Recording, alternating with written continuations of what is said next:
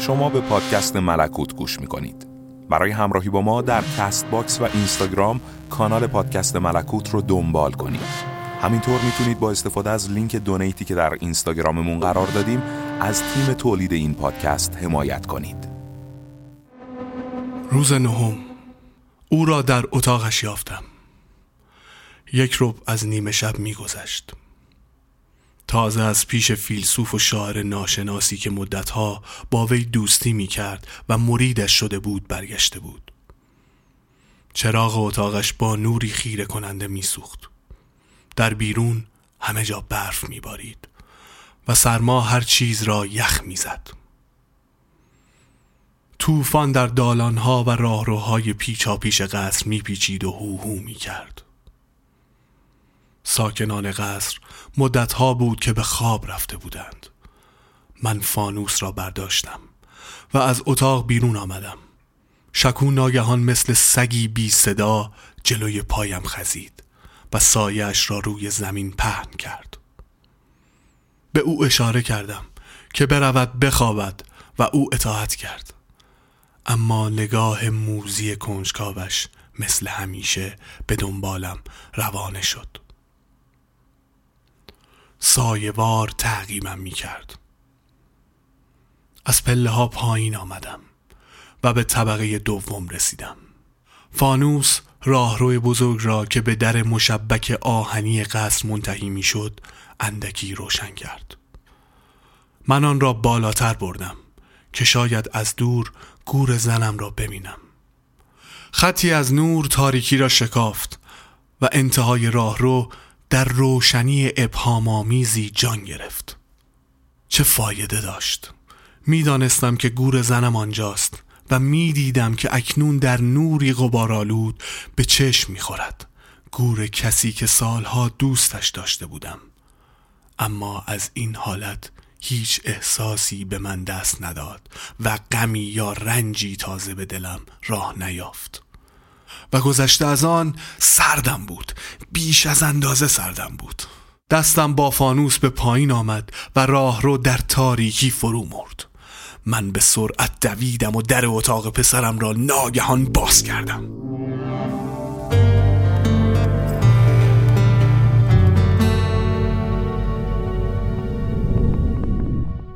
او با کفش و پالتو روی لبه تخت خوابش نشسته بود و سرش را در دستها می فشرد و آهسته گریه می کرد. به من نگاه نکرد. من در سکوت به او خیره شدم. همچنان که شبهای پیش وقتی که دیرگاه از پیش فیلسوف غریب باز میگشت به او خیره میشدم و دیگر نخواستم که حرفها و سرزنشها و التماسهای هر شبم را تکرار کنم. تنها کسی را که در این زمان در تمامی دنیا داشتم، کسی را که پس از مادر و زنم بیشتر از هر چیز و هر کس دوست داشته و به او عشق ورزیده بودم، میدیدم که در کنارم، روبرویم، تنها و بیگانه از من در خود فرو رفته است. آه، چرا درد و غم خود را به پدرش نمیگوید؟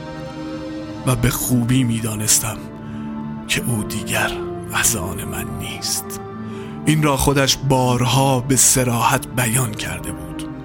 موهای با تراوت جوانش از برفی انبوه سفید میزد و بر ابروهایش نیز دو رشته سفید متبلور نقش بسته بود. فانوس از دست من افتاد و خاموش شد.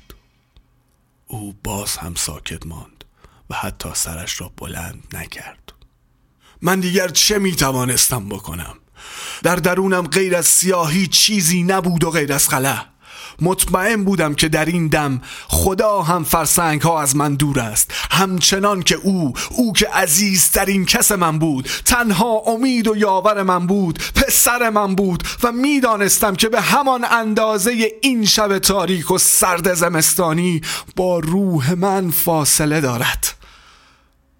دست مصمم و بی اراده من دشنه تیزم را از بغلم بیرون کشید. او پسر من بود، اما دیگر پسر من نبود. هیچ چیز برایش اهمیت نداشت و هیچ به فکر زندگی خودش و من نبود. در این لحظه همه سخنهایی که به طور مبهم درباره آن فیلسوف ناشناس شنیده بودم به یادم آمد. او بود که پسرم را تحت تأثیر قرار داده بود و به او فکر پوچی و بیهودگی و خودکشی را تلقین می کرد. در حقیقت فرزند من دیگر ماها بود که زندگی نمی کرد و در این جهان نمی زیست. عبوس و مردمگریست شده بود و همیشه می گریست و به خودش پناه می برد. خشمناک و پرسوء ظن به من خیره می شد و پرسشهایم را بی پاسخ می گذاشت و تنها لبان بیرحم خود را هر دم بیشتر برهم می فشرد. پیشتر رفتم، با فشار دست چانه‌اش را به بالا بردم که چشمم در چشمهایش بیفتد. لبخند تحقیرآمیزی برای یک ثانیه لبهای بیگناهش را از هم گشود، اما نگاهمان حتی لحظه‌ای با هم تلاقی نکرد. آن وقت دشنه را در قلبش فرو بردم و بیرون کشیدم. خون از سوراخی مورم فنباره زد. او گفت: آخ پدر، چرا مرا واگذاشتی؟ و به زمین افتاد و زلف سیاهش پریشان شد. من ضربه دیگری به پشتش دادم و آنگاه گوشهایش را بریدم. قالینم ناک و لزج شد و او باز گفت: آخ پدر جان. خون به همین زودی بر سبیل زیبای سیاهش خشکیده بود. برف در روی سر و ابروهایش آب می‌شد و همراه قطره‌های گرم خون به زمین می‌چکید. آنگاه رویش نشستم، مثل قصابی که روی قربانیش می نشیند، و دشنه را زیر گلویش گذاشتم و از سر تفنن اندکی فشار دادم. او فقط توانست بگوید: راحتم کردی، متشکرم. و من آخرین تشنج معصومانش را مثل جریانی از برق در سراسر بدنم احساس کردم. صدایش در دم آخر می لرزید و پژمرده و بی‌توان شده بود، اما به همان پاکی و گرمی زمانهایی بود که در آغوشم به خواب می رفت و باز هم می خواست که برایش قصه بگویم. پس از آن لرزیدم و فهمیدم که او دارد سرد می شود و در همین وقت بود که سرش را بریده بودم. ناگهان شکو آرام و بی صدا مثل سگی به درون خزید. بو می کشید و چشمهایش دو دو می زد، اما با آن که زبان داشت حتی آهی هم بر نیاورد. تنها حدقه چشمش، وای چه وحشتناک بود. مطمئن بودم که این حدقه ها درشترین و وحشت زده ترین و گشاده ترین و اسرارآمیز ترین چشمخانه هایی است که ممکن است در این دنیا وجود داشته باشد. من برخاستم و او فرار کرد. به دنبالش همه راهروها و پله ها و اتاقها را دویدم. نوکرها هنوز در خواب بودند. سرانجام هر دو به حیات رسیده بودیم. برف مثل کفنی سر تا سر حیات و باغچه و استخرها را پوشانده بود. انگار گورستان وسیعی بود، پست و بلند. در این دنیای سفید بوران بر سر و رویم کوفت و بر گردم شلاق زد و من عاقبت شکو را از زیر یک بوته بزرگ گل سرخ که اکنون به مجسمه ای میمانست در همان آلاچیق قشنگی که زنم برای فرزندانم ساخته بود گیر آوردم. نور مبهم و بیجانی که از پشت پنجره های اتاق پسرم به بیرون میتراوید آلاچیق را نیمه روشن میکرد.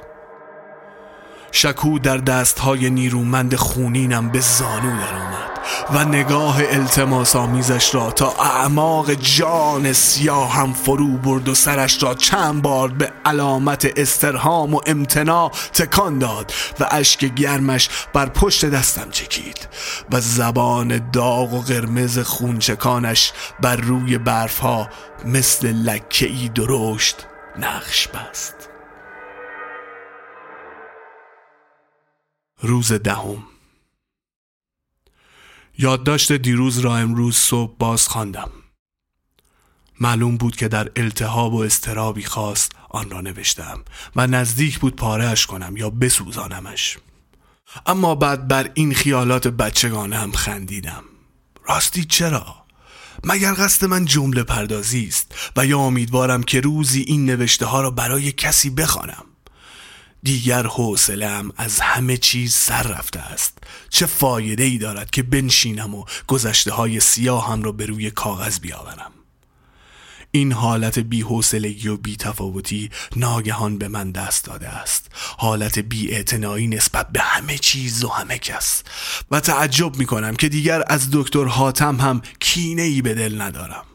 حتی به حالش افسوس و دریغ می خورم و برایش متاسفم.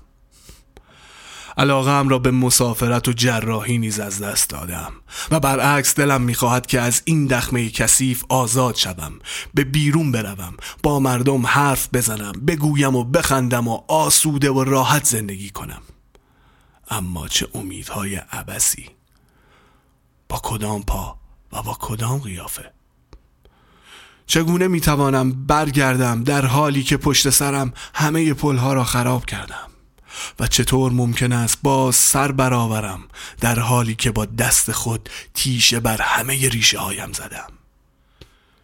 دیشب خواب زیبایی دیدم که اکنون درست به یاد نمی آورم چه بود، اما به دنبال آن بود که دکتر حاتم را بخشیدم.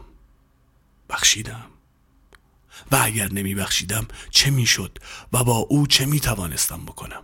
هیچ هیچ تصمیم گرفتم که لااقل آخرین دستم را نگه دارم و به کمک آن بار دیگر به سوی زندگی و خورشید و فضای باز و هوای تازه بازگردم.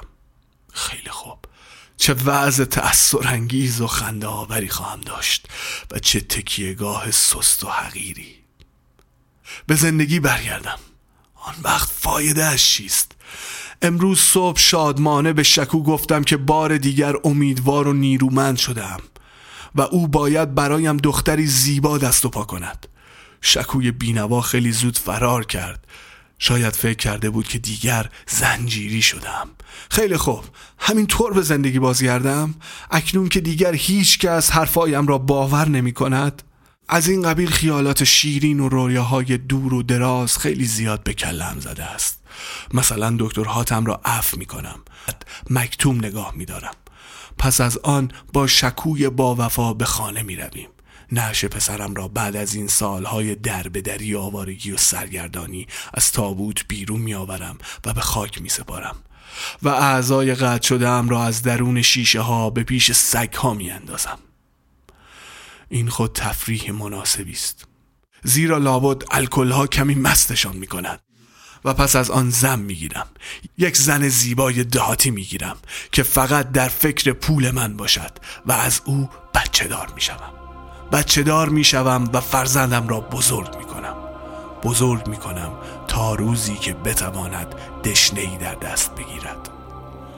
آن وقت دشنه خونالود را به او میدهم، سر بر زانویش میگذارم و به همه چیز اعتراف میکنم.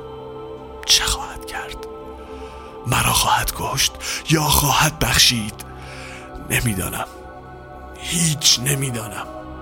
و به او التماس میکنم، فریاد میزنم که این شیطان را در درون من به قتل برسان، این غبار مزاحم را، این تب و وسوسه لعنتی را، این دلخوری تمام نشدنی را، این رنج و اضطراب سالیان را، این درخت گناه را در من بر خاک بینداز و ریشه هایش را برای ابد بسوزان. مرا بکش، مرا بکش. آه، چه لحظه خوبی است، چه دم نوید بخشیست. اما چه سالهای درازی از این زمان تا آن لحظه مبارک کشیده است و چه راه طولانی و پرمسافتی که امروز را به آن روز وصل می کند و من چگونه با پای لنگ و تن خسته در این راه قدم بردارم و این سالها و روزها و بعد از ظهرها را با چه نیرویی بگذرانم. شب روز سیزدهم. دیروز چیزی ننوشتم. این عادت کثیف خود به خود از سرم میافتد. اما اکنون چند نکته هست که ناگزیرم بنویسم. یکی این که امشب اتاق کار دکتر حاتم شلوغ و پرسر و صداست. با آنکه از نیمه شب گذشته است، گویا برایش بیمار تازه‌ای آوردند. این را شکو به من گفت، وگرنه خودم به صرافت نمی افتادم و متوجه نمی شدم که دکتر حاتم برخلاف شبهای پیش سری به من نزده است. به این بازی ها هم کاملا بیعلاقه شدم. باید تکلیفم را با او معلوم و روشن کنم. پس از اینکه بیمارانش رفتند او را می طلبم. به صراحت می گویم که از قطع و جراحی دستم منصرف شدم. شاید هم اشاره‌ای به گذشته ها بکنم. ضمناً درباره مسافرتش هم اطلاعاتی به دست می‌آورم. واقعاً اگر می‌خواهد فردا صبح به سفر برود، چرا به من چیزی نگفته است و این چه کتمانی است؟ نمی‌دانم که شکو این همه خبرهای جور و جور را از کجا به دست می‌آورد. اما هرچه هست خیلی زود آنها را به من می‌رساند. خبرها را بر کاغذی می نویسد و آن را لوله می کند و آهسته به کف دست من می لغزاند. شکو سال هاست که با این وسیله حرف می زند. اما در تمام مدتی که شکو با من زندگی کرده و برایم حرف زده است، مطلبی به قرابت و تازگی این آخری از اون نشنیدم. می گفت که ظاهراً دکتر حاتم مریضی دارد که جن در بدنش رفته است. آیا شکو راست می گفت؟ یا باز هم مرا دست انداخته بود؟ هرچه باشد برای من بی تفاوت است. اما راستی خودمانیم.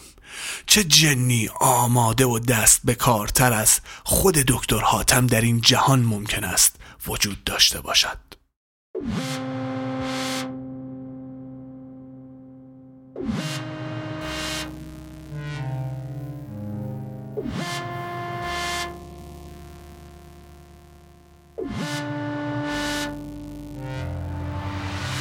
صدای منو از ملکوت میشنوید. برای همراهی با ما لطفاً در اپلیکیشن کست باکس پادکست ملکوت رو سابسکرایب کنید و عضو کانال بشید. همینطور صفحه اینستاگرام ما به آدرس ملکوت آندرلاین پادکست رو دنبال کنید تا راز ملکوت رو از دست ندید و از اجراهای زنده و اپیزودهای جدید ما باخبر بشید. پادکست ملکوت محصول یک کار گروهیه که برای شما انجام شده و بدون اجبار به پرداخت هزینه در اختیارتون قرار میگیره. هرچند شما هم میتونید برای حمایت مالی از پادکست از لینکی که در اینستاگرام قرار دادیم استفاده کنید.